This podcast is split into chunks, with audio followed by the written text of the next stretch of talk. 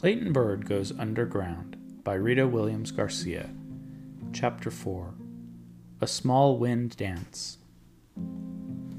The wind from the cracked window said, Wake up, Clayton. Clayton turned over. The wind blew around his ears, across his closed eyelids. Wake up, Clayton, wake up. Finally, he did. Clayton stretched and opened his eyelids just as the violet of night turned pale blue, and before white yellow sun streams ran the pale blues out of the room.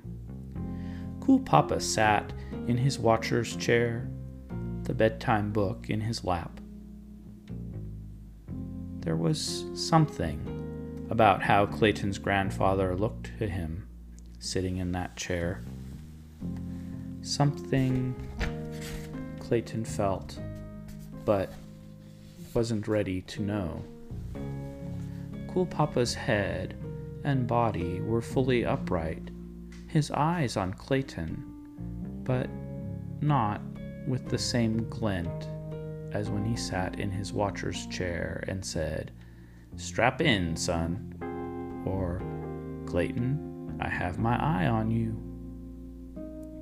Clayton sat up. He took a breath, a deep one, then slipped out of his bed and stepped slowly toward Cool Papa. His heart thumped madly, but he couldn't go any farther. Clayton stopped breathing.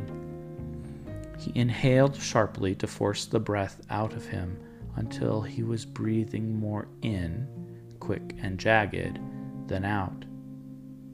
He could taste the sour sickness in his stomach.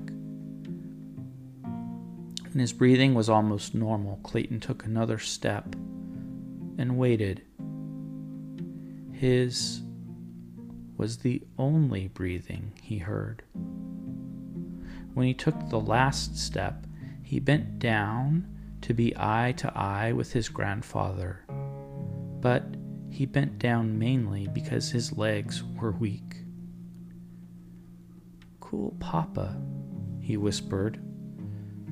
The bedtime book rested in Cool Papa's lap, his shades in his breast pocket.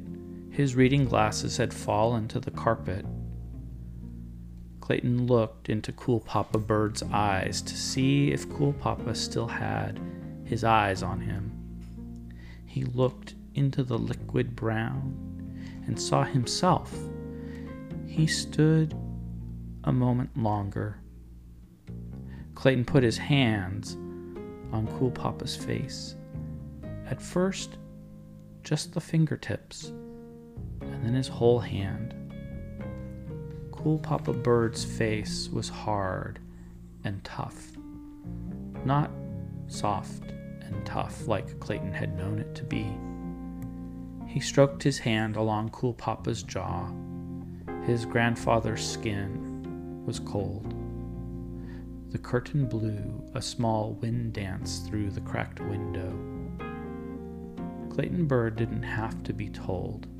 Instead, he'd be the one to tell his mother Cool Papa Byrd was gone.